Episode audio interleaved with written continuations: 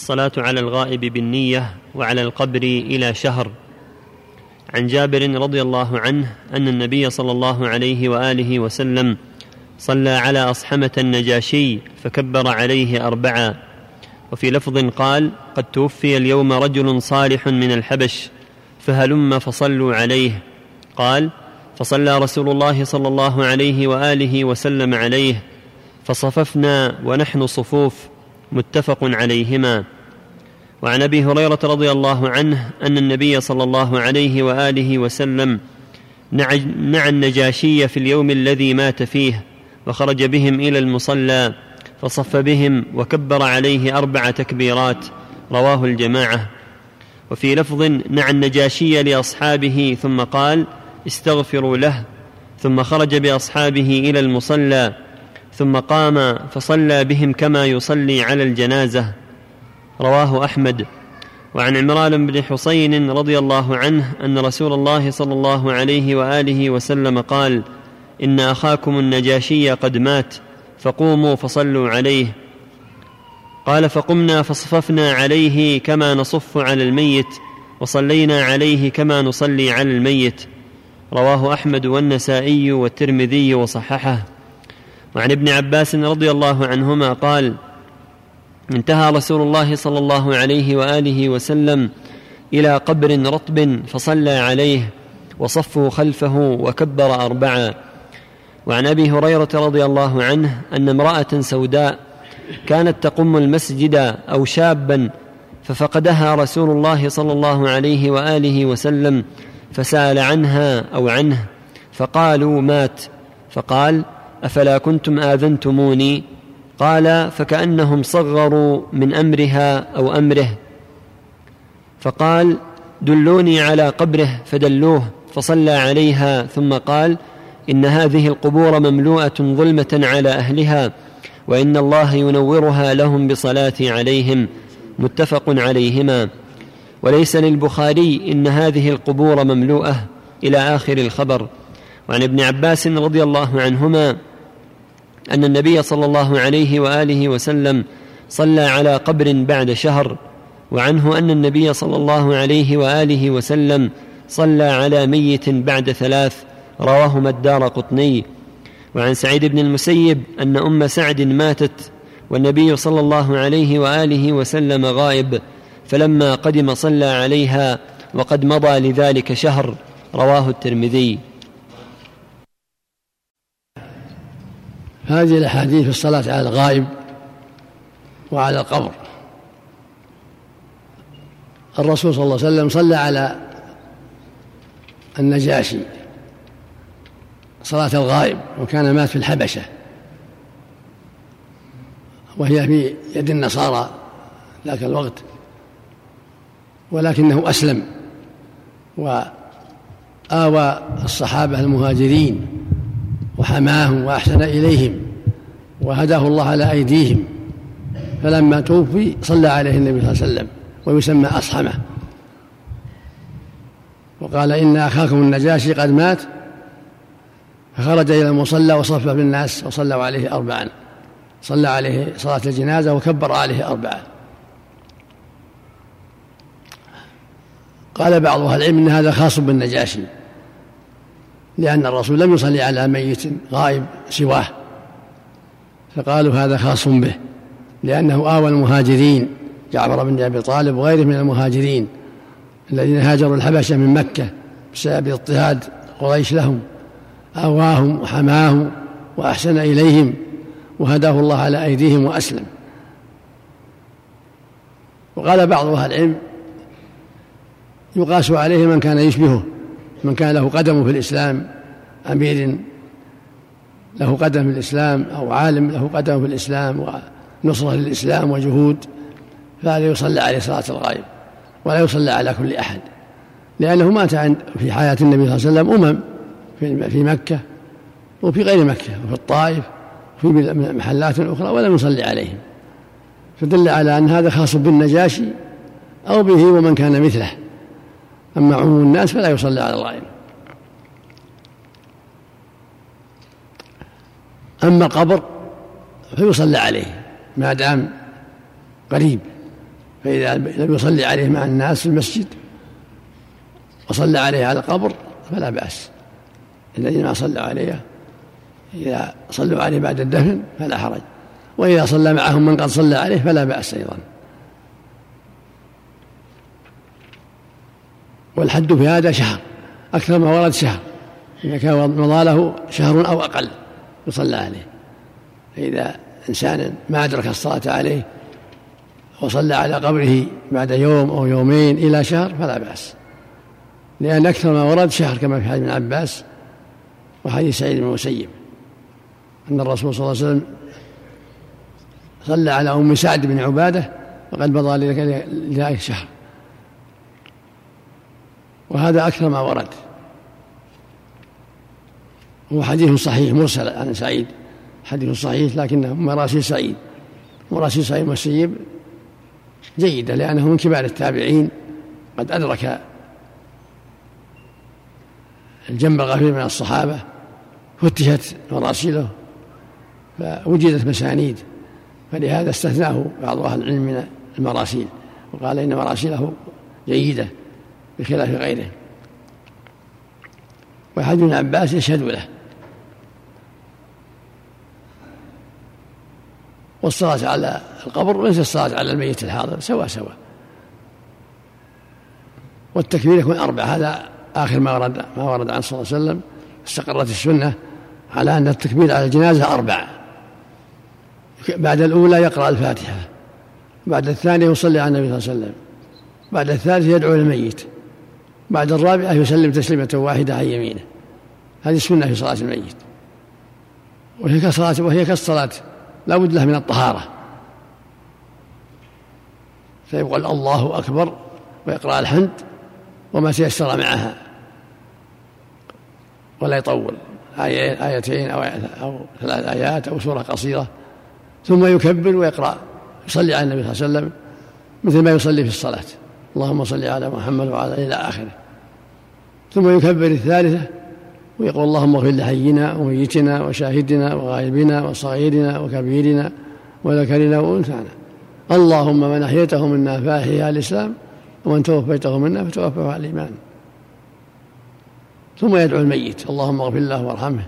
كان رجل أو اللهم اغفر لها وارحمها إن كانت امرأة. وعافها واعف عنها واكل نزلها إلى آخره. ويقول في آخره اللهم لا تحرمنا أجره ولا تلنا بعده واغفر لنا ولا اللهم اغفر له وثبته بالقول الثابت. ثم يكبر الرابعة ويسلم تسليمة واحدة عن يمينه ويرفع يديه مع التكبيرات الأربع يرفع يديه مع التكبيرات الأربع هذا هو المشروع في صلاة الجنازة. وفق الله الجميع. شيخ بارك الله فيك. ما روي من صلاة النبي عليه الصلاة والسلام في غزوة تبوك على أبي رغال؟ ما ما ما ثبت شيء إلا صلاة على النجاشي. ما صحت قصة؟ ما ما ثبت لا. ما هو برغال ما هو برغال شخص آخر غير برغال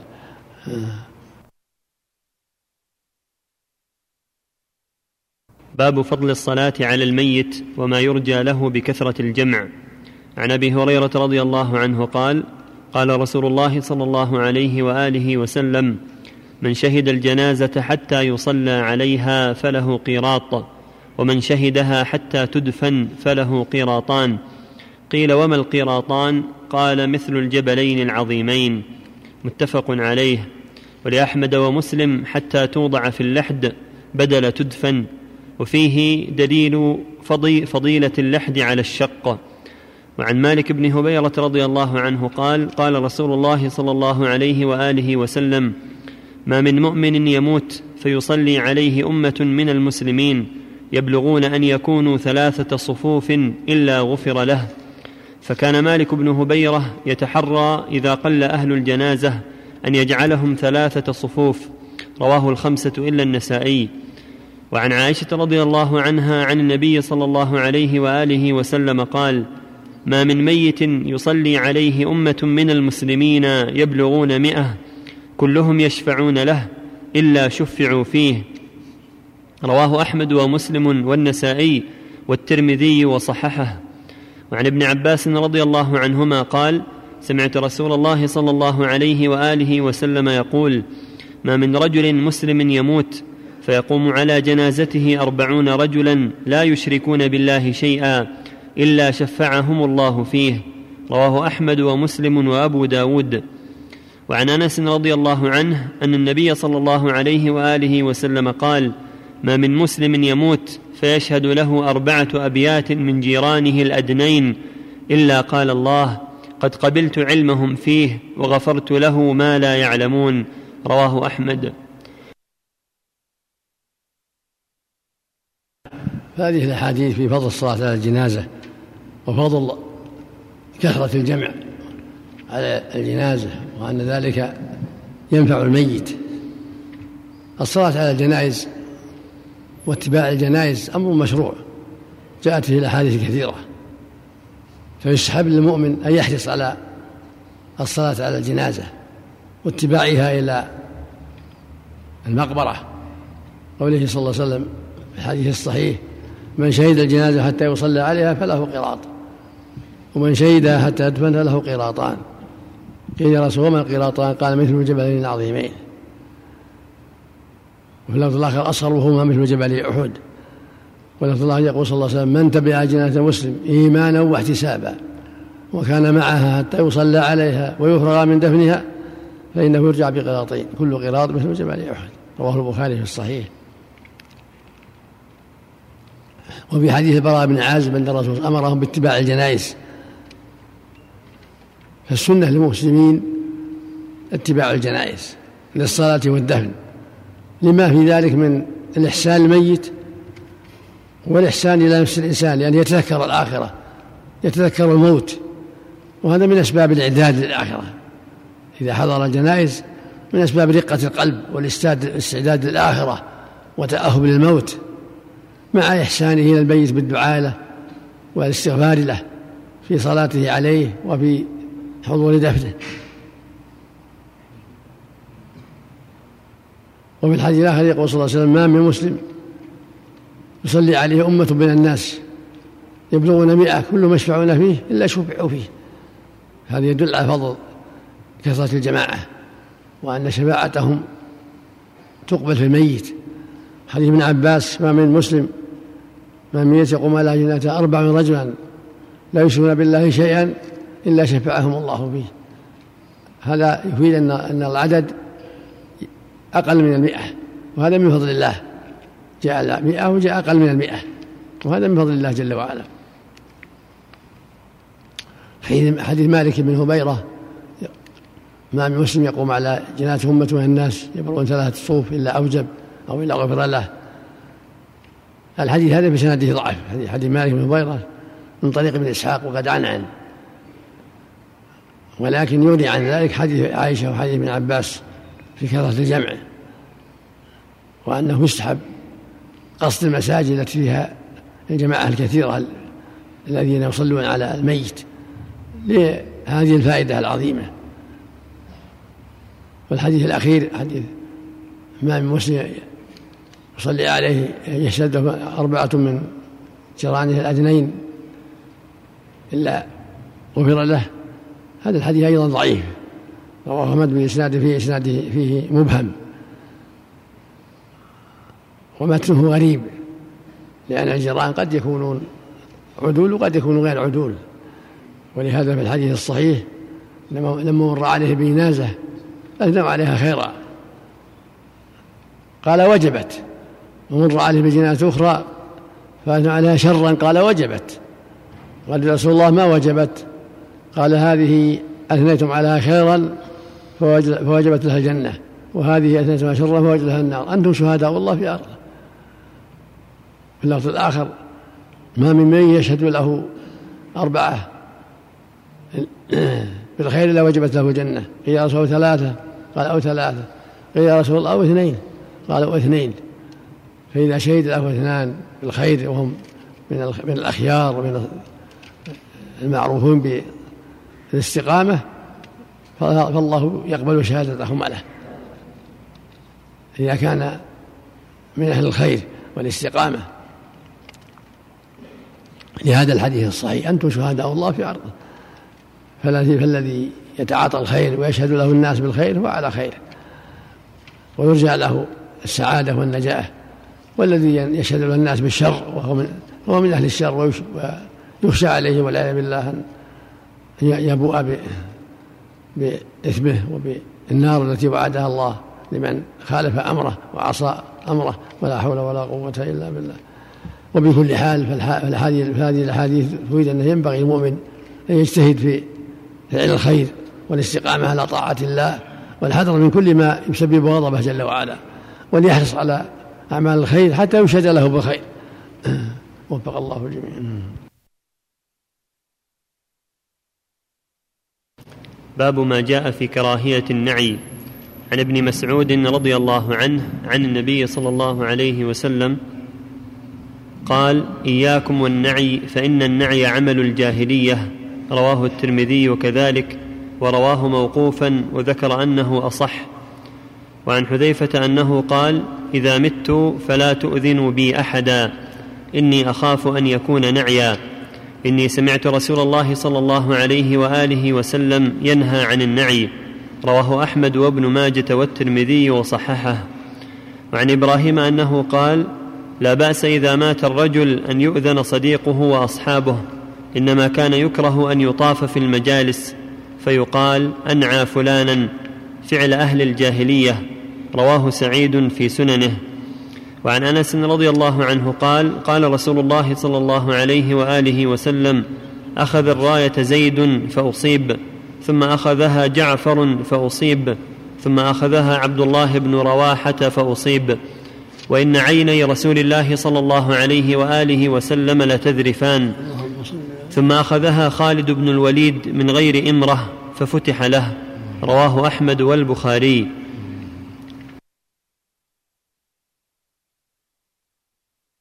هذه الأحاديث تعلق بالنعي. النعي نوعان. أحدهما كون الإنسان يطوف في مجالس الناس أو في قبائل قبائل أو في البلدان يقول أنعى فلان. هذا من أمر الجاهلية. وعليه حديث حذيفة وابن مسعود. إنه يعني النعي. حديث حذيفة وابن مسعود يسد أحدهما الآخر. حديث مسعود موقوف حديث حذيفة مرفوع في كل منهما مقال لكن يسد أحدهما الآخر.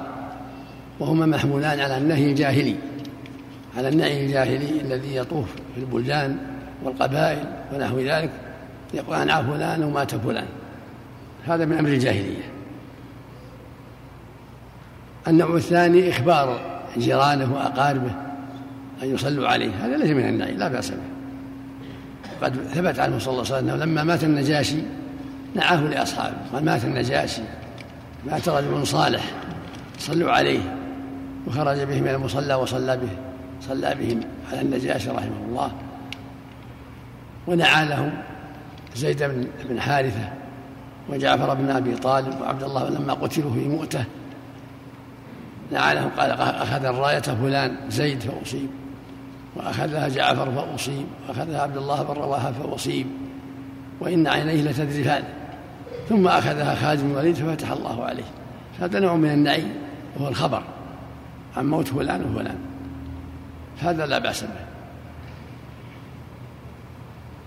وبهذا تجتمع الأحاديث ولا يكون بينهما تخالف بينها تخالف. فإخبار الجيران والأقارب حتى يحضروا الصلاة عليه حتى يشيعوا هذا أمر مطلوب.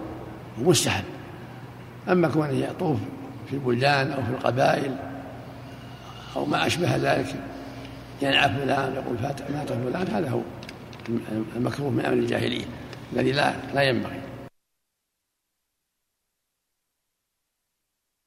باب عدد تكبيرات صلاة الجنازة. قد ثبتت الأربع من رواية أبي هريرة وابن عباس وجابر رضي الله عنهم وعن عبد الرحمن بن أبي ليلى قال كان زيد بن أرقم يكبر على جنائزنا اربعا وإنه كبر خمسا على جنازة فسألته فقال كان رسول الله صلى الله عليه وآله وسلم يكبرها رواه الجماعة إلا البخاري. وعن حذيفة أنه صلى على جنازة فكبر خمسا ثم التفت فقال ما نسيت ولا وهمت. ولكن كبرت كما كبر النبي صلى الله عليه وآله وسلم صلى على جنازة فكبر خمسا رواه أحمد. وعن علي أنه كبر على سهل بن حنيف ستا وقال إنه شهد بدرا رواه البخاري. وعن الحكم بن عتيبة أنه قال كانوا يكبرون على أهل بدر خمسا وستا وسبعا رواه سعيد في سننه.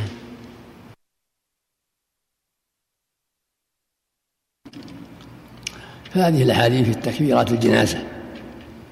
ثبت عن النبي صلى الله عليه وسلم أنه كان يكبر على الجنازة اربعا في الصحيحين وغيرهما حديث أبي هريرة وابن عباس وجابر وغيرهم.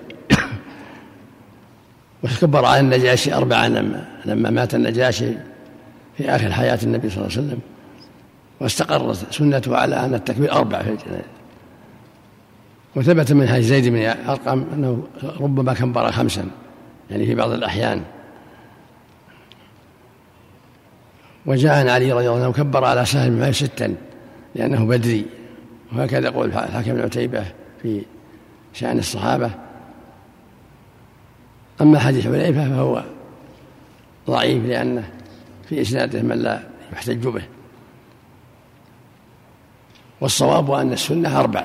هي التي استقرت عليها السنة أربعة كما عليه العمل الآن؟ أن يكبر على جنائز أربعة هذا هو السنة الثابتة المحفوظة عن النبي صلى الله عليه وسلم والتي استقر عليها أمره عليه الصلاة والسلام في آخر حياته. أن يكبر على الجنائز أربعا يقرأ في الأولى بالفاتحة ويصلي على النبي في الثانية ويدعو في الثالثة للميت ويكبر الرابعة ويسلم تسليمة واحدة. هذا هو السنة. وما زاد على ذلك فهو إما منسوخ وإما كان يفعله النبي بعض الأحيان وترك ذلك عليه الصلاة والسلام. فالأحوط والسنة أن يكبر أربعة كما هو الذي عليه العمل الآن وهو المحفوظ في الأحاديث الصحيحة عن النبي صلى الله عليه وسلم. أصح من حديث زيد ومن غير زيد. نعم. باب القراءة والصلاة على رسول الله صلى الله عليه وسلم فيها. عن ابن عباس رضي الله عنهما أنه صلى على جنازة فقرأ بفاتحة الكتاب وقال لتعلموا أنه من السنة. رواه البخاري وأبو داود والترمذي وصححه والنسائي وقال فيه فقرأ بفاتحة الكتاب وسورة وجهر فلما فرغ قال سنة وحق.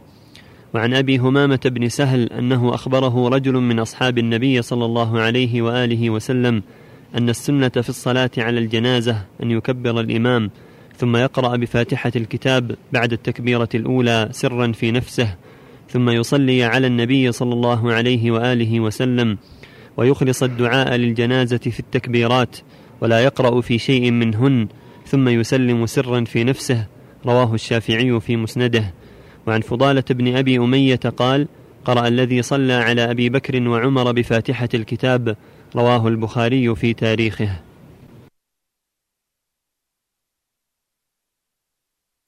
باب الدعاء للميت وما ورد فيه.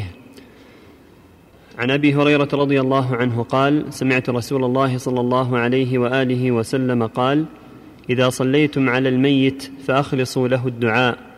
رواه أبو داود وابن ماجه.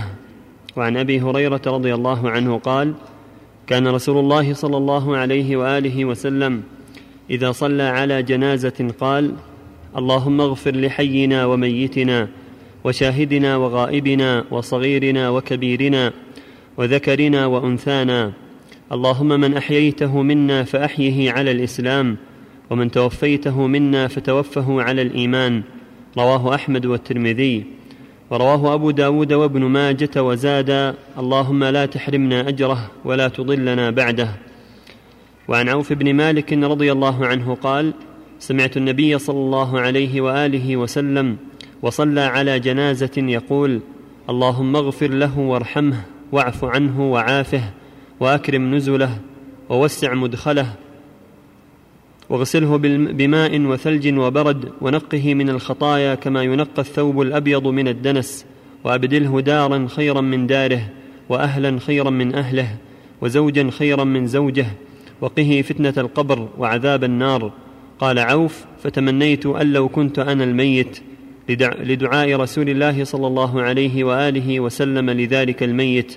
رواه مسلم والنسائي. وعن واثلة بن الأسقع رضي الله عنه قال صلى بنا رسول الله صلى الله عليه وآله وسلم على رجل من المسلمين فسمعته يقول اللهم إن فلان ابن فلان في ذمتك وحبل جوارك فقه من فتنة القبر وعذاب النار وأنت أهل وأنت أهل الوفاء والحمد. اللهم فاغفر له وارحمه وإنك أنت الغفور الرحيم. رواه أبو داود. وعن عبد الله بن أبي أوفى رضي الله عنه أنه ماتت ابنة له فكبر عليها اربعا ثم قام بعد الرابعة قدر ما بين التكبيرتين يدعو. ثم قال كان رسول الله صلى الله عليه وآله وسلم يصنع في الجنازة هكذا. رواه أحمد وابن ماجة بمعناه.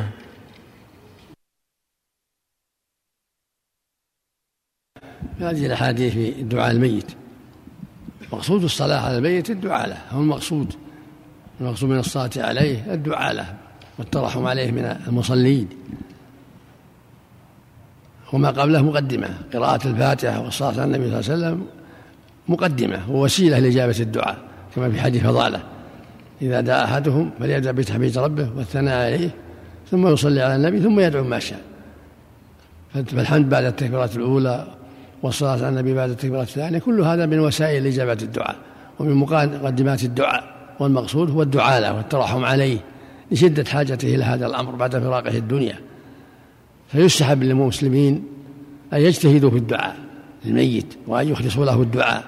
ومعنى إخلاص الدعاء يحتمل أمرين أحدهما تخصيصه بالدعاء والعناية بتخصيصه بالدعاء والأمر الثاني الصدق في الإخلاص لله واستحضار الضراعة إلى الله وأن يجيب دعاءه في هذا الميت رحمة له وإحسانا إليه. والحديث يخلص لا بأس به من رواية ابن إسحاق وقد صرح بالسماع في بعض الروايات لا بأس به. فينبغي للمصلين أن يعتنوا بهذا وأن يخصه بمزيد الدعاء الميت والرسول دعا للميت ودعا لحينا وميتنا عمم. لكن معظم الدعاء يكون للميت يخصه بالدعاء لحاجته إلى هذا الأمر. وشفاعة إخوانه كما تقدم في الحديث الصحيح. ما من مسلم يصلي عليه مئة من الناس كل يشفع إلا شفع الله شفعهم الله فيه. في اللفظ الآخر ما من مسلم يقوم على جناته أربع رجلا لا يشركون بالله شيئا إلا لا يشركون بالله شيئا إلا شفعهم الله فيه. وأصح ما ورد في هذا حديث عوف بن مالك. وحديث ابي هريره لا بأس به اللهم اغفر لحينا وميتنا وشاهدنا وغيبنا وصغيرنا وكبيرنا وذكرنا وأنثانا. اللهم من احييته منا فاحيا الإسلام ومن توفيته منا توفى على الإيمان. الحديث لا بأس به. رواه أهل السنن وسنده حسن. فيستحب الدعاء بهذا الدعاء العام. اللهم اغفر لحينا وميتنا وشاهدنا وغائبنا وصغيرنا وكبيرنا وذكرنا وأنثانا. اللهم من احيته منا فاحيا الإسلام ومن توفيته منا فتوفاه على الإيمان. وهكذا الدعاء في حديث عوف بن مالك الذي رواه مسلم. اللهم اغفر له وارحمه وعافيه واعف عنه واكرم نزوله واسع مدخله وسقه بالماء والثلج والبرد ونقيه من الخطايا كما ينقى الثوب الأبيض. اللهم أبدله دارا خيرا من داره واهلا خيرا من أهله وزوجا خيرا من زوجه إذا كان له زوجه. اللهم قيه فتنة القبر وعذاب النار. حتى قال عوف تمنيت أن أكون مكانه. من أجل دعاء النبي صلى الله عليه وسلم. فزاد في بعض الروايات اللهم لا تحرمنا أجره ولا تضلنا بعده. فهذه هذا الدعاء مشروع في حق المصلين يدعون به لميتهم. وإن كانوا جماعة قال اللهم اغفر لهم وارحمهم. وإن كانت امرأة قال اللهم اغفر لها. أما حديث عبد الله بن أبي أوفى وأنه وقف بعد الرابعة ودعا ما بين التكبيرتين هو حديث ضعيف. سنده ليس بذاك. والمحفوظ أنه صلى الله عليه وسلم إذا كبر الرابعة سلم سكت قليلا ثم سلم عليه الصلاة والسلام تسليمة واحدة. وفق الله الجميع. نعم. باب موقف الإمام من الرجل والمرأة وكيف يصنع إذا اجتمعت أنواع.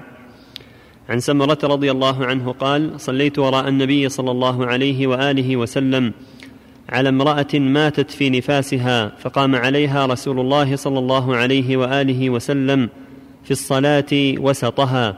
رواه الجماعة. وعن أبي غالب الحناط قال شهدت أنس بن مالك رضي الله عنه صلى على جنازة رجل فقام عند رأسه فلما رفعت أتي بجنازة امرأة فصلى عليها فقام وسطها. وفينا العلاء بن زياد العلوي فلما رأى اختلاف قيامه على الرجل والمرأة قال يا أبا حمزة هكذا كان رسول الله صلى الله عليه وآله وسلم يقوم من الرجل حيث قمت ومن المرأة حيث قمت.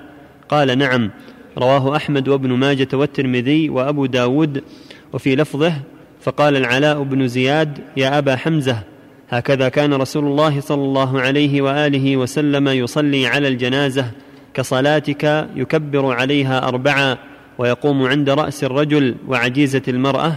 قال نعم. وعن عمار مولى الحارث بن نوفل قال حضرت جنازة صبي وامرأة فقدم الصبي مما يلي القوم ووضعت المرأة وراءه فصلي عليهما. وفي القوم أبو سعيد الخدري وأبو قتادة وابن عباس وأبو هريرة رضي الله عنهم فسألتهم عن ذلك فقالوا السنة. رواه النسائي وأبو داود. وعن عمار أيضا أن أم كلثوم بنت علي وابنها زيد بن عمر أخرجت جنازة جنازتاهما فصلى عليهما أمير المدينة فجعل المرأة بين يدي الرجل وأصحاب رسول, رسول الله صلى الله عليه وآله وسلم يومئذ كثير وثم الحسن والحسين رضي الله عنهما. وعن الشعبي أن أم كلثوم بنت علي وابنها زيد بن عمر توفيا جميعا فأخرجت جنازتاهما فصلى عليهما أمير المدينة فسوى بين رؤوسهما وأرجلهما حيث صلى عليهما. رواهما سعيد في سننه. هذه الأحاديث كلها تعلق موقف الإمام من الجنازة. قد صحت السنة عن رسول الله صلى الله عليه وسلم أن الرجل يقف الإمام عند رأسه والمرأة عند وسطها. مطلقة سواء كانت كبيرة أو صغيرة. وأنها إذا ماتت في النفاس أو في الحيض يصلى عليها كالطاهرة. وأنه لا بأس يصلى عليهما في المسجد لأنه صلى عليها في مسجد النبي صلى الله عليه وسلم. فدل ذلك على أن حكم النفاس حكم الحيض ينتهي بموتهما ولا يمنع من دخولهما المسجد. وهكذا حديث زيد بن عمر وأمهم كلثوم صلي عليهما جميعا. وقدم الرجل يما الإمام ثم المرأة وراءه. وهكذا السنة.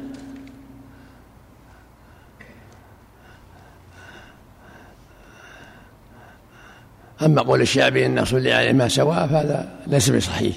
كلام الشعبي ليس بصحيح. الصواب ما دلت عليه السنة. وأن زيدا قدم إلى الإمام ثم خلفه المرأة. وفيه من الفوائد أن الموتى يصلى عليهم جميعا لأن هذا أسرع في الذهاب بهم إلى المقبرة. وفيه تحقيق قول النبي صلى الله عليه وسلم أسرعوا بالجنازة فإن إذا صلى عليهم جميعا كان أسرع في الذهاب بهم إلى المقبرة. والرسول قال أسرعوا بالجنازة فيصلى عليهم جميعا ولو كانوا عشرة أو, أو أكثر. يصلى عليهم جميعا ويكون رأس الرجل عند وسط المرأة حتى يكون موقف جميع موقف الإمام من الجميع على حسب السنة. وإذا كان فيهم أطفال فإنه يبدأ بالرجل ثم الطفل ثم المرأة ثم الطفلة. هكذا الترتيب الرجل أولا ثم الصبي ثم المرأة ثم الصبية الصغيرة وراء المرأة. هكذا ترتيبهم. أمام الإمام. وفق الله الجميع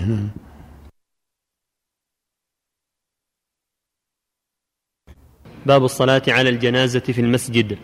عن عائشة رضي الله عنها أنها قالت لما توفي سعد بن أبي وقاص ادخلوا به المسجد حتى أصلي عليه فأنكروا ذلك عليها فقالت والله لقد صلى رسول الله صلى الله عليه وآله وسلم على ابني بيضاء في المسجد سهيل وأخيه رواه مسلم. وفي رواية ما صلى رسول الله صلى الله عليه وآله وسلم على سهيل بن البيضاء إلا في جوف المسجد رواه الجماعة إلا البخاري. وعن عروة قال صلي على أبي بكر في المسجد. وعن ابن عمر قال صلي على عمر في المسجد. رواهما سعيد وروى الثاني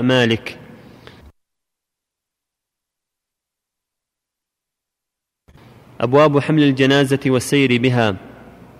عن ابن مسعود رضي الله عنه قال من اتبع جنازة فليحمل بجوانب السرير كلها فإنه من السنة. ثم إن شاء فليتطوع وإن شاء فليدع. رواه ابن ماجه. هذه الأحاديث الأولى تتعلق بالصلاة بالجنازه صلاة الجنازة في المسجد. ثبت عن النبي صلى الله عليه وسلم أنه صلى على ابن بيضاء في المسجد كما قالت عائشة رضي الله عنها فلا حرج في ذلك. وكان الغالب أنه يصلي على جنائز في المصلى لأن الناس قد يكثرون والمصلى أوسع لهم. لكنه صلى بعض الأحيان على بعض الجنائز في المسجد كما قالت عائشة رضي الله عنها. فلا حرج في ذلك.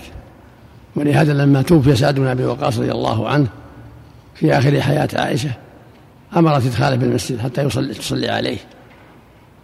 وصلى الناس على عمر على الصديق في المسجد وهكذا صلي على النبي في المسجد عليه الصلاة والسلام. فلا حرج في ذلك. وإن صلي على الجنازة في المصلى الذي يصلى فيه صلاة العيد وغيره لكثرة الناس فلا بأس. وإلا فالصلاة في المساجد الآن أرفق بالناس والغالب أنها تسع الناس لا, لا مشقة في ذلك. بخلاف لو كثر الناس احتاجوا للمصلى لكن الغالب أن المساجد الآن تكفي الناس والحمد لله. والسنة أيضا اتباع الجنازة للصلاة وللدفن. كما قال صلى الله عليه وسلم في الحديث الصحيح من أن تبع جنازة مسلم إيمانا واحتسابا حتى يصلى عليها ويفرغ من دفنها فإنه يرجع بقراطين كل قراط مثل جبل أحد وإذا تيسر يحمل كان أفضل. وحديث مسعود هذا فيه ضعف لأن من رواية أبي عبيدة بن مسعود وهو لم يسمع من أبيه في انقطاع. لكن إذا حمل بعض قوائم السرير حسن.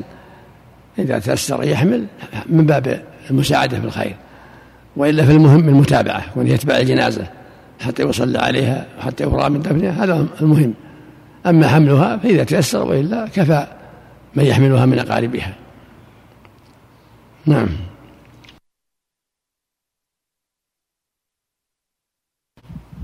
باب الإسراع بها من غير رمل.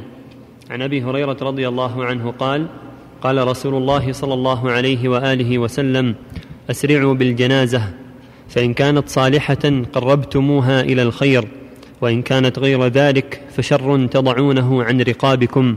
رواه الجماعة. وعن أبي موسى رضي الله عنه قال مرت برسول الله صلى الله عليه وآله وسلم جنازة تمخض مخض الزق فقال رسول الله صلى الله عليه وآله وسلم عليكم القصد. رواه أحمد.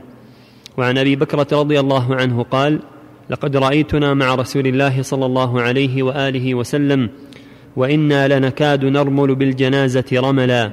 رواه أحمد والنسائي. وعن محمود بن لبيد عن رافع قال أسرع النبي صلى الله عليه وآله وسلم حتى تقطعت نعالنا. يوم مات سعد بن معاذ أخرجه البخاري في تاريخه.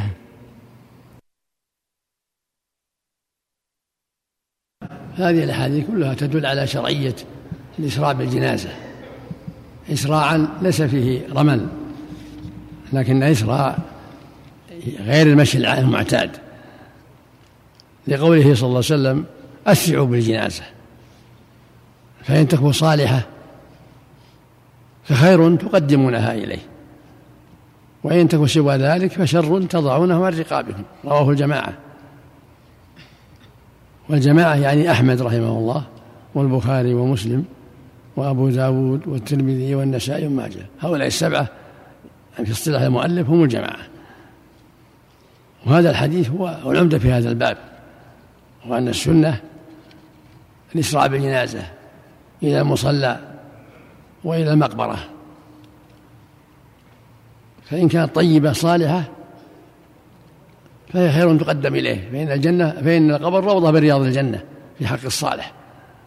يفتح له باب إلى الجنة ويأتي من نعيمها وريحها ويبشر بالجنة ويكون قبره روضة من رياض الجنة. هذه نعمة عظيمة. وروحه تصعد إلى الجنة هو على خير عظيم يعجل إليه. أما إن كانت جنازة خبيثة فشر تضعونه عن رقابكم. تستريحون منها. في حديث آخر مر على النبي بجنازة فقال صلى الله عليه وسلم مريح ومستراح منه. مستريح ومستراح منه. قالوا يا رسول الله ما مستريح ومستراح. قال المؤمن يستريح من هم الدنيا. ونكدها وقال وتعبها والكافر يستراح منه تستريح منه العباد والبلاد والشجر والدواب. هذا هو السنة في الجنائز. أن يسرع بها لكن من دون مشقة من دون رمل يشق على الناس. وتقدم أن السنة أن الراكب خلفها والماشي حيث كان أمامها وعن يمينها وعن شمالها. والراكب يكون خلفها لئلا يشوش على حملة الجنازة لأن قد يعوقهم إذا كان أمامها فيكون خلفها. وفق الله الجميع. نعم. باب المشي أمام الجنازة وما جاء في الركوب معها. قد سبق في ذلك حديث المغيرة وعن ابن عمر رضي الله عنهما أنه رأى النبي صلى الله عليه وآله وسلم وأبا بكر وعمر يمشون أمام الجنازة رواه الخمسة واحتج به أحمد. وعن جابر بن سمرة رضي الله عنه أن النبي صلى الله عليه وآله وسلم اتبع جنازة ابن الدحداح ماشيا ورجع على فرس رواه الترمذي. وفي رواية أتي بفرس معروري فركبه حين انصرف من جنازة ابن الدحداح ونحن نمشي حوله. رواه أحمد ومسلم والنسائي. وعن ثوبان رضي الله عنه قال خرجنا مع النبي صلى الله عليه وآله وسلم في جنازة فرأى ناسا ركبانا فقال ألا تستحيون؟ إن ملائكة الله على أقدامهم وأنتم على ظهور الدواب. رواه أحمد وابن ماجة والترمذي. وعن ثوبان أيضا أن رسول الله صلى الله عليه وآله وسلم أتي بدابة وهو مع جنازة فأبى أن يركبها. فلما انصرف أتي بدابة فركب فقيل له فقال إن الملائكة كانت تمشي فلم أكن لأركب وهم يمشون. فلما ذهبوا ركبت. رواه أبو داود.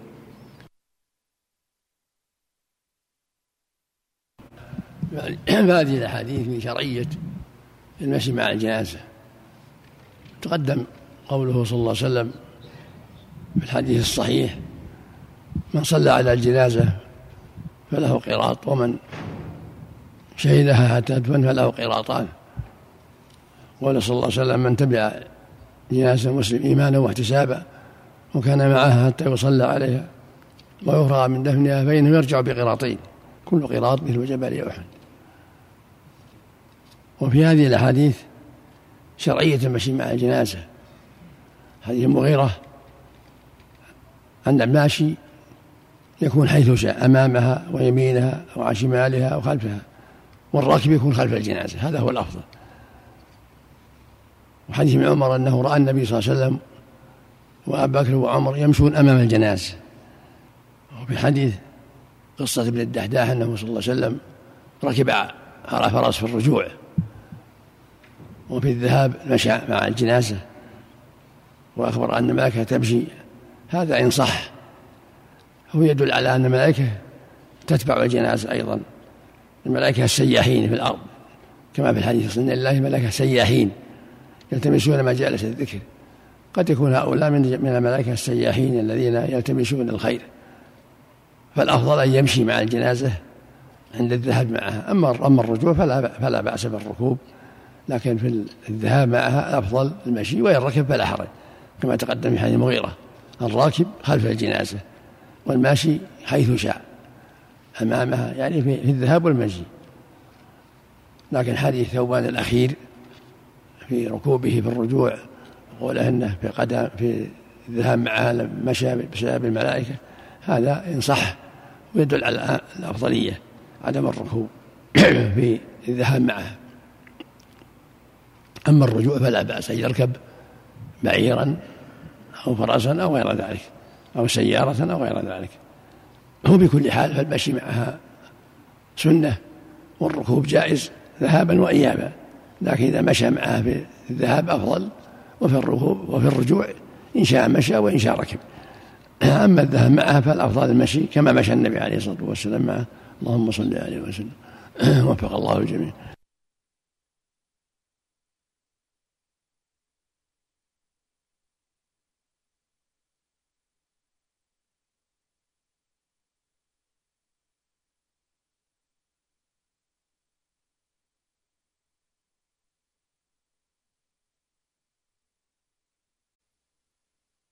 باب ما يكره مع الجنازة من نياحة أو نار.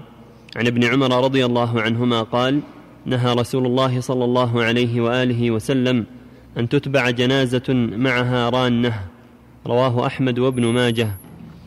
وعن أبي بردة رضي الله عنه قال أوصى أبو موسى حين حضره الموت فقال لا تتبعوني بمجمر. قالوا أو سمعت فيه شيئا؟ قال نعم. من رسول الله صلى الله عليه وآله وسلم رواه ابن ماجه. باب من اتبع الجنازة فلا يجلس حتى توضع. عن أبي سعيد رضي الله عنه قال قال رسول الله صلى الله عليه وآله وسلم إذا رأيتم الجنازة فقوموا لها فمن اتبعها فلا يجلس حتى توضع. رواه الجماعة إلا ابن ماجه. لكن لأبي داود منه إذا اتبعتم الجنازة فلا تجلسوا حتى توضع. وقال روى هذا الحديث الثوري عن سهيل عن أبيه عن أبي هريرة رضي الله عنه قال فيه حتى توضع في, في الأرض. ورواه أبو معاوية عن سهيل حتى توضع في اللحد. وسفيان أحفظ من أبي معاوية. وعن علي بن أبي طالب رضي الله عنه أنه ذكر القيام في الجنازة حين حتى توضع. أنه ذكر القيام في الجنازة حتى توضع. فقال علي قام رسول الله صلى الله عليه وآله وسلم ثم قعد. رواه النسائي والترمذي وصححه ولمسلم معناه. الحديثين السابقين دلالة على كراهة اتباع الجنازة بمن؟ تنوح أو بمجمر بنار للطيب. أو للنار بنار توقد مع المشيعين والحديثان ضعيف الإسناد ضعيفان لكن روي عن, روي عن جماعة من الصحابة من كراهة ذلك. وعن عمرو بن العاص رضي الله عنه كذلك أنه أوصى بأن لا يتبعه نار ولا نائحة. وهذا حق. النياحة منكرة لا تجوز النياحة. والنياحة رفع الصوت بالبكاء. هذا لا يجوز. لا في البيت ولا في الطريق ولا في أي مكان ولا مع الجنازة. هكذا اتباعها بنار تعظيما لها أو لاعتقاد آخر. أما اتباعها بإسراج ينور على الناس للطريق في الظلمة فلا بأس. أو عند الدفن فقد روي عنه أنه أسرج له عند دفن بعض الموتى فإذا دعت الحاجة للسراج في أيام الظلمة فلا بأس. أما في أيام القمر وأيام النور فلا حاجة إليه. للدفن أو للطريق من باب إعانة المشاة على أن يروا الطريق. في السراج الذي معه لأجل يروا الطريق أو لأجل الحاجة إلى الدفن فلا بأس.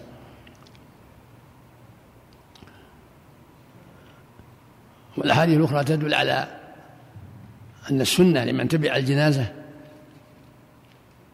ألا يجلس حتى توضع يسن اتباع الجنائز من البيت إلى المسجد ومن المسجد إلى المقبرة.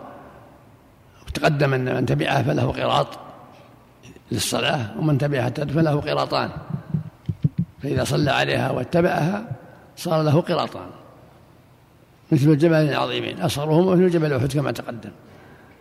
لكن من تبع الجنازة فالأفضل ألا يجلس حتى توضع في الأرض. هذا هو الصواب المحفوظ حتى توضع في الأرض. أما رواية حتى توضع في اللحد هي رواية ضعيفة شاذة. والصواب أن أنهم يقفون حتى توضع في الأرض عن رؤوس الرجال. فإذا وضعت مناكب الرجال جلسوا هذا هو الأفضل. لقوله صلى الله عليه وسلم إذا تمام الجنازة فلا تجب حتى توضع ومن تبعها فلا يجب حتى توضع يعني في الأرض. نعم وفق الله الجميع.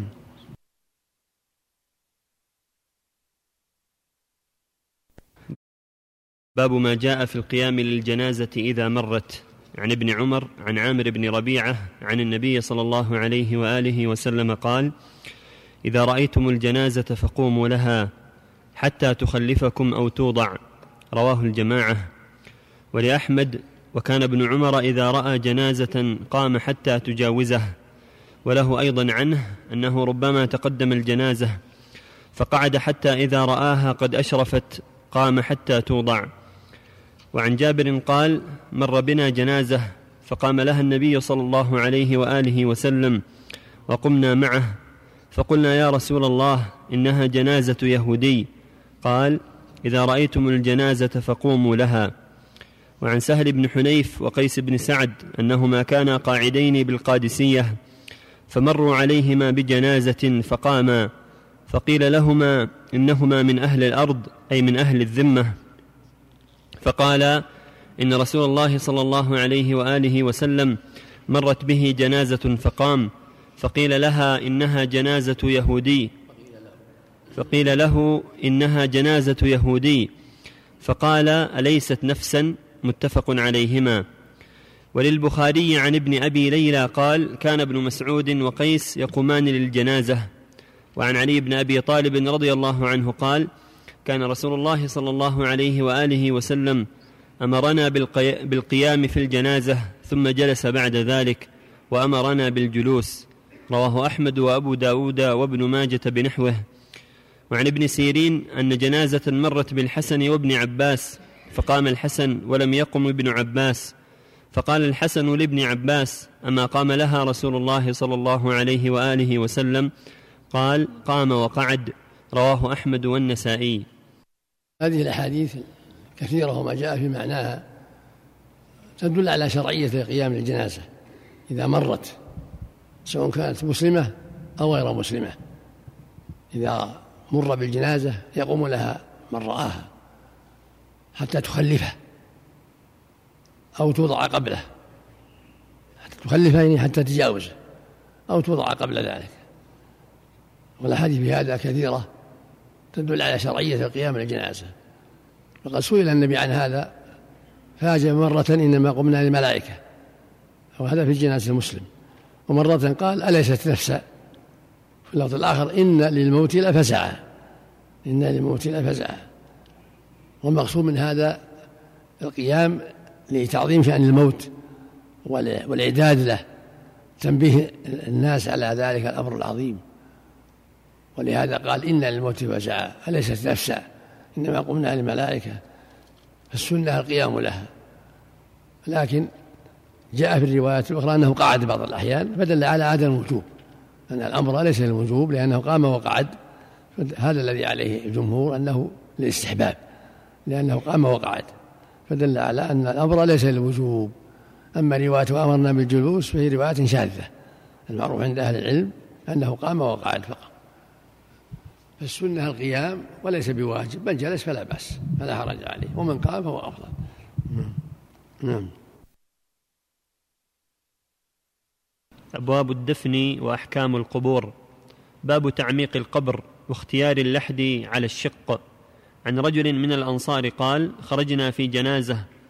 فجلس رسول الله صلى الله عليه وآله وسلم على حفيرة القبر فجعل يوصي الحافر ويقول أوسع من قبل الرأس وأوسع من قبل الرجلين رب عذق له في الجنة رواه أحمد وأبو داود. وعن هشام بن عامر قال شكونا إلى رسول الله صلى الله عليه وآله وسلم يوم أحد فقلنا يا رسول الله الحفر علينا لكل إنسان شديد. فقال رسول الله صلى الله عليه وآله وسلم أعمقوا واحفروا وأحسنوا. وادفنوا الاثنين والثلاثة في قبر واحد. قالوا فمن يقدم يا رسول الله؟ قال قدموا أكثرهم قرآنا. وكان أبي ثالث ثلاثة في قبر واحد. رواه النسائي والترمذي بنحوه وصححه. وعن عامر بن سعد قال قال سعد الحدوا لي لحدا. وانصبوا علي اللبن نصبا كما صنع برسول الله صلى الله عليه وآله وسلم. رواه أحمد ومسلم والنسائي وابن ماجه. وعن أنس قال لما توفي رسول الله صلى الله عليه وآله وسلم كان رجل يلحد وآخر يضرح فقالوا نستخير ربنا ونبعث إليهما فأيهما سبق تركناه. فأرسل إليهما فسبق صاحب اللحد فلحدوا. رواه أحمد وابن ماجه. ولابن ماجة هذا المعنى من حديث ابن عباس وفيه إن أبا عبيدة بن الجراح كان يضرح وإن أبا طلحة كان يلحد. وعن ابن عباس قال قال رسول الله صلى الله عليه وآله وسلم اللحد لنا والشق لغيرنا. رواه الخمسة وقال الترمذي حديث غريب لا نعرفه إلا من هذا الوجه. هذه الأحاديث تدل على شرعية تعميق القبر. حتى لا يكون عرضة لنبش الدواب والكلاب وغيرها. فالسنة تعميق إلى نصف الرجل حتى يكون ذلك أسلم للموتى وأبعد عن التلاعب بهم وحفر السباع لهم. وعلى شرعية اللحد وأن سنة اللحد. وهو يحفر في جانب القبر من جهة القبلة ما يسع الميت. وهو أفضل من الشق. والشق هو أنه يوضع في وسط القبر شقا واللحد في جانبه من جهة القبلة. ولهذا قال سعد رضي الله عنه نصب علي لبن نصبا والحدوا لي لحدا كما صنع برسول الله صلى الله عليه وسلم. السنة التعميق وأن ينصب اللبن على اللحد نصبا ثم يسد بالطين يسد اللبن من الطين ونحو ذلك حتى يتماسك ثم يهال عليه التراب بعد ذلك. وكان ويروى أن أبا عبيدة كان يلحد وأبا طلحة كان يضرح يعني يشق. في حديث ابن عباس اللحد لنا والشق لغيرنا. هذا الحديث إن صح في سنده بعض الكلام فإن صح فهو يفيد أنه لا ينبغي الشق. فالمقام يحتاج إلى عناية بطرق حديثين حديث أبي طلحة وأبي عبيدة وحديث اللحد لنا والشق لغيرنا. وبكل حال فاللحد أفضل كما صنع بسعد وكما صنع برسول الله صلى الله عليه وسلم. وإذا دعت الحاجة إلى دفن الاثنين والثلاثة فلا بأس. في قبر واحد كما جرى يوم أحد لما كثر الموتى وشق عليهم الحفر لكل واحد أذن له صلى الله عليه وسلم أن يجمع الاثنين والثلاثة في قبر كما في حديث هشام بن عامر. وعامر من الأنصار عامر بن أمية الأنصاري قتل يوم أحد. فأمر صلى الله عليه وسلم الاثنان والثلاثة جميعا ويقدم أفضلهم إلى القبلة. أيهم كان أكثر قرآنا يقدم إلى القبلة. وهذا يدل على أن الأفضل هو المقدم هو المقدم في القبلة إذا كانوا اثنين أو أكثر. وأنه لا بأس بالدفن الجماعة في القبر الواحد عند الحاجة. أما إذا كان ما هناك حاجة فالسنة كل واحد على حدة كل واحد في قبر. ويأتي مزيد لهذا الكلام إن شاء الله في درس آخر فيما يتعلق باللحد والشق وفق الله الجميع باب من أين يدخل الميت قبره وما يقال عند ذلك والحثي في القبر؟ باب من أين يدخل الميت قبره وما يقال عند ذلك والحثي في القبر؟ عن أبي إسحاق قال أوصى الحارث أن يصلي عليه عبد الله بن يزيد فصلى عليه ثم أدخله القبر من قبل رجلي القبر وقال هذا من السنة. رواه أبو داود وسعيد في, سن في سننه وزاد ثم قال أنشط الثوب فإنما يصنع هذا بالنساء. وعن ابن عمر رضي الله ثم قال أنشط الثوب فإنما يصنع هذا بالنساء. وعن ابن عمر رضي الله عنهما أن النبي صلى الله عليه وآله وسلم كان إذا وضع الميت في القبر قال بسم الله وعلى ملة رسول الله وفي لفظ وعلى سنة رسول الله. رواه الخمسة إلا النسائي. وعن أبي هريرة رضي الله عنه أن النبي صلى الله عليه وآله وسلم صلى على جنازة ثم أتى قبر الميت فحثى عليه من قبل رأسه ثلاثا رواه ابن ماجه. هذه الأحاديث تبين لنا صفة إدخال الميت. القبر وما يشرع عند ذلك. يستحب أن يدخل من قبل رجلي القبر. يعني يسلسل من جهة أسفل القبر. يسل ثم يمشى به إلى أن يوضع في اللحد. رأسه في طرف اللحد ورجلاه في مؤخر اللحد ووجهه إلى القبلة. فيسل من جهة رجليه ويمد إلى في, في, في, في اللحد. ويقول عند سله وإدخاله بسم الله وعلى ملة رسول الله. بسم الله وعلى ملة رسول الله. والسنة أن يسنم القبر ويحثى عليه. يعني السنة للحاضرين أن يشاركوا إذا تيسر ذلك في الحثي. ولو ثلاث حثيات في الدفن. أما ما يتعلق بالتسليم يأتي البحث إن شاء الله. المقصود أن السنة لمن حضر المشاركة إذا تيسر له ذلك ولو بثلاث حثيات مع, مع, مع, مع من يحثو. وفيه دلالة على أن الرجل لا يغطى إنما تغطى المرأة عند إنزالها. نعم. باب تسنيم القبر ورشه بالماء وتعليمه ليعرف وكراهة البناء والكتابة عليه. عن سفيان التمار أنه رأى قبر النبي صلى الله عليه وآله وسلم مسنما. رواه البخاري في صحيحه وعن القاسم قال دخلت على عائشة فقلت يا أمة بالله اكشفي لي عن قبر النبي صلى الله عليه وآله وسلم وصاحبيه فكشفت لي عن ثلاثة قبور لا, مشرف لا مشرفة ولا لاطئة مبطوحة ببطحاء.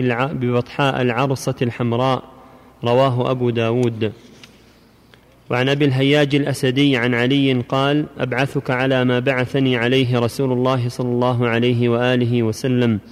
لا تدع تمثالا إلا طمسته ولا قبرا مشرفا إلا سويته. مشرفا. ولا قبرا مشرفا إلا سويته. رواه الجماعة إلا البخاري وابن ماجه. وعن جعفر بن محمد عن أبيه أن رسول الله صلى الله عليه وآله وسلم رش على قبر ابنه إبراهيم ووضع عليه حصباء رواه الشافعي. وعن أنس أن النبي صلى الله عليه وآله وسلم علم قبر عثمان بن مضعون بصخرة رواه ابن ماجه. وعن جابر قال نهى النبي صلى الله عليه وآله وسلم أن يجصص القبر وأن يقعد عليه وأن يبنى عليه. رواه أحمد ومسلم والنسائي وأبو داود والترمذي وصححه ولفظه. نهى أن يجصص القبور. نهى أن تجصص القبور وأن يكتب عليها وأن يبنى عليها وأن توطأ. وفي لفظ للنسائي نهى أن يبنى على القبر أو يزاد عليه أو يجصص أو يكتب عليه. هذه الأحاديث كلها تدل على أنه لا مانع من جعل رش القبر بالماء بعد الدفن ووضع الحصبة عليه وتسليمه وأن هذا هو الأفضل. وهكذا كان قبر النبي صلى الله عليه وسلم قبر صاحبيه كانت مسنمة لا ليست لاطعة. قال سعد كان مرفوعة قدر شبر. يعني تكون مرتفعة عن الأرض ولكن تكون مسنمة. لا منبطحة بل مسنمة. لها لها سلام ومنحدر جنبيها انحدار الجنبين وارتفاع الوسط. وتحصب بالحصباء إذا تيسر ذلك وترش بالماء حتى يثبت ظاهرها ولا يزول بالريح ونحو ذلك. وهكذا رش جاء رش قبر إبراهيم وهي حديث الاحاديث الأخيرة الأخيرة حديث جابر وغيره النهي عن البناء على القبور تجصيصها والزياده عليها من غير ترابها والكتابة عليها والوطئ عليها والقعود عليها كل هذا ممنوع لا يجوز. يجب ألا يبنى عليها يحرم البناء عليها وتجصيصها والكتابة عليها كل هذا ممنوع. لأنه من أسباب الغلو. تجسيصها والبناء عليها من أسباب الغلو فيها. والكتابة كذلك قد يكتب اسمه يكون معروف فيكون سببا للغلو فيه. فلا يكتب عليها لا, لا اسمه ولا اسم غيره. كذلك القعود عليها لا يجوز وكذلك الزيادة عليها من غير ترابها. كل هذا ممنوع. أما العلامة فلا بأس كما علم النبي قبر عثمان بحجر. العلامة لا بأس يوضع علامة حجر عند رأسه أو عند رجليه يعرف به لا بأس بذلك. وكذلك النهي عن إشراف القبور كانت ترتفع. بعث النبي صلى الله عليه وسلم لا يدع قبرا مسلما إلا سواه. هذا معناه يعني يزيل إشرافه يعني يهدمه حتى لا يكون مسرفا وفيه النهي عن رفع نصب الصور ووجوب طمسها أيضا طمس الصور وإزالتها. فالقبور لا يبنى عليها وإذا بني عليها وجب إزالة البناء حتى لا يقع الشرك والغلو. والله المستعان ولا حول وفق الله جميعا. نعم. باب من يستحب أن يدفن المرأة. عن أنس رضي الله عنه قال شهدت بنت رسول الله صلى الله عليه وآله وسلم تدفن وهو جالس على القبر فرأيت عينيه تدمعان فقال هل فيكم من أحد لم يقارف الليلة؟ فقال أبو طلحة أنا. قال فانزل في قبرها. رواه أحمد والبخاري. ولأحمد عن أنس أن رقية لما ماتت قال النبي صلى الله عليه وآله وسلم لا يدخل القبر رجل قارف الليلة أهله. فلم يدخل عثمان بن عفان القبر. باب أدب الجلوس في المقبرة والمشي فيها. عن البراء بن عازب قال خرجنا مع رسول الله صلى الله عليه وآله وسلم في جنازة رجل من الأنصار فانتهينا إلى القبر ولم يلحد بعد. فجلس رسول الله صلى الله عليه وآله وسلم مستقبل القبلة وجلسنا معه. رواه أبو داود. وعن أبي هريرة رضي الله عنه قال قال رسول الله صلى الله عليه وآله وسلم لأن يجلس أحدكم على جمرة فتحرق ثيابه فتخلص إلى جلده خير له من أن يجلس على قبر. رواه الجماعة إلا البخاري والترمذي. وعن عمرو بن حزم قال رآني رسول الله صلى الله عليه وآله وسلم متكئا على قبر فقال لا تؤذي صاحب هذا القبر أو لا تؤذه رواه أحمد. وعن بشير بن الخصاصية أن رسول الله صلى الله عليه وآله وسلم رأى رجلا يمشي في نعلين بين القبور فقال يا صاحب السبتيتين ألقهما رواه الخمسة إلا الترمذي. الحديثان الأولان يدلان على جواز البكاء بدمع العين وأنه صلى الله عليه وسلم لما ماتت ابنه ابنته رقية بكى وهكذا. بكى لما رأى ابن بنته في النزع دمعت عيناه وقال إنها رحمة. وقال صلى الله عليه وسلم لما مات ابنه إبراهيم العين تدمع والقلب يحزن ولا نقول إلا ما يرضي الرب. وإن بفراقك إبراهيم لمحزونون فالعين تدمع لا حرج. وأن يبكي الإنسان على مصيبته على ميته لا حرج في ذلك. الممنوع النياحة ورفع الصوت. وفي هذا دلالة على أن الذي ينزل في قبر المرأة الأفضل أن يكون غير مقارف في الليلة السابقة غير مجامع لأهله. قارف أهله جامعهم. لا يكون حديث عهد بالجماع. هذا هو الأفضل لأهل الحديث الصحيح. يكون وفيه دلالة على أنه لا بأس أن يتولى المرأة ليس محرما لها من ليس محرما لها في الدفن كأبي طلحة وغيره. لأن مقامهم مقام محرمية مقام إنزال ودفن. فإذا نزل في القبر من يضعها في اللحد فلا حرج أن يكون من غير محارمها. وفي الأحاديث الأخيرة الدلالة على احترام القبور وأن لا يجوز المشي عليها ولا اتكاء عليها ولا قعود عليها هي محترمة. ولهذا نهى الرسول صلى الله عليه وسلم عن الاتكاء عليها والجلوس عليها. وقال لا يجلس أحدكم على جمرة فتحرق ثيابه فتخلص إلى جسده. خير له من يجلس على قبر. فدل ذلك على لا يجوز القعود على القبور ولا الاتكاء عليها ولا التخلي عليها. كل ذلك ممنوع. وهكذا في صحيح مسلم. قال رسول الله صلى الله عليه وسلم أن يجسس القبر وأن يقعد عليه وأن يبنى عليه. وعند مسلم أيضا من حديث أبي هريرة رضي الله عنه أن النبي عليه الصلاة والسلام قال لا تجلسوا على القبور ولا تصلوا إليها. وفي حديث البراء أنهم جلسوا تحتوي إلى المقبرة والقبر لم يلحد فجلسوا مع النبي صلى الله عليه وسلم وتمامه فوعظهم وذكرهم عليه الصلاة والسلام. فدل على أنه يشرع عند الجلوس عند القبور لكن الجالسين أن يعظهم ويذكرهم بمناسبة الموت والقبر. وهكذا في حديث آخر عن علي أنه صلى الله عليه وسلم وعظهم عند القبور وبين لهم حال الآخرة وأن العبد وأن كل إنسان قد علم مقعده من الجنة ومن النار وأن واجب العمل. يا رسول الله أفلا نتكل على كتابنا وندع العمل؟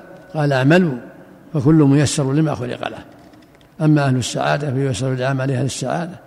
وأما أهل الشقاوة فييسر لعمله الشقاوة ثم تلا قوله تعالى فأما من أعطى واتقى وصدق بالحسنى فسنيسره اليسرى وأما من بخل واستغنى وكذب بالحسنى فسنيسره العسرى.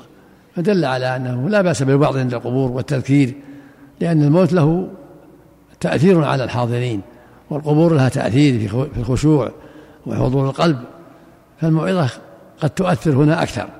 ولهذا وعظهم صلى الله عليه وسلم وهم جالسون ينتظرون فراغ القبر حتى يدهنوا الميت في حديث البراء وفي حديث علي رضي الله عنهما. وفق الله الجميع. نعم.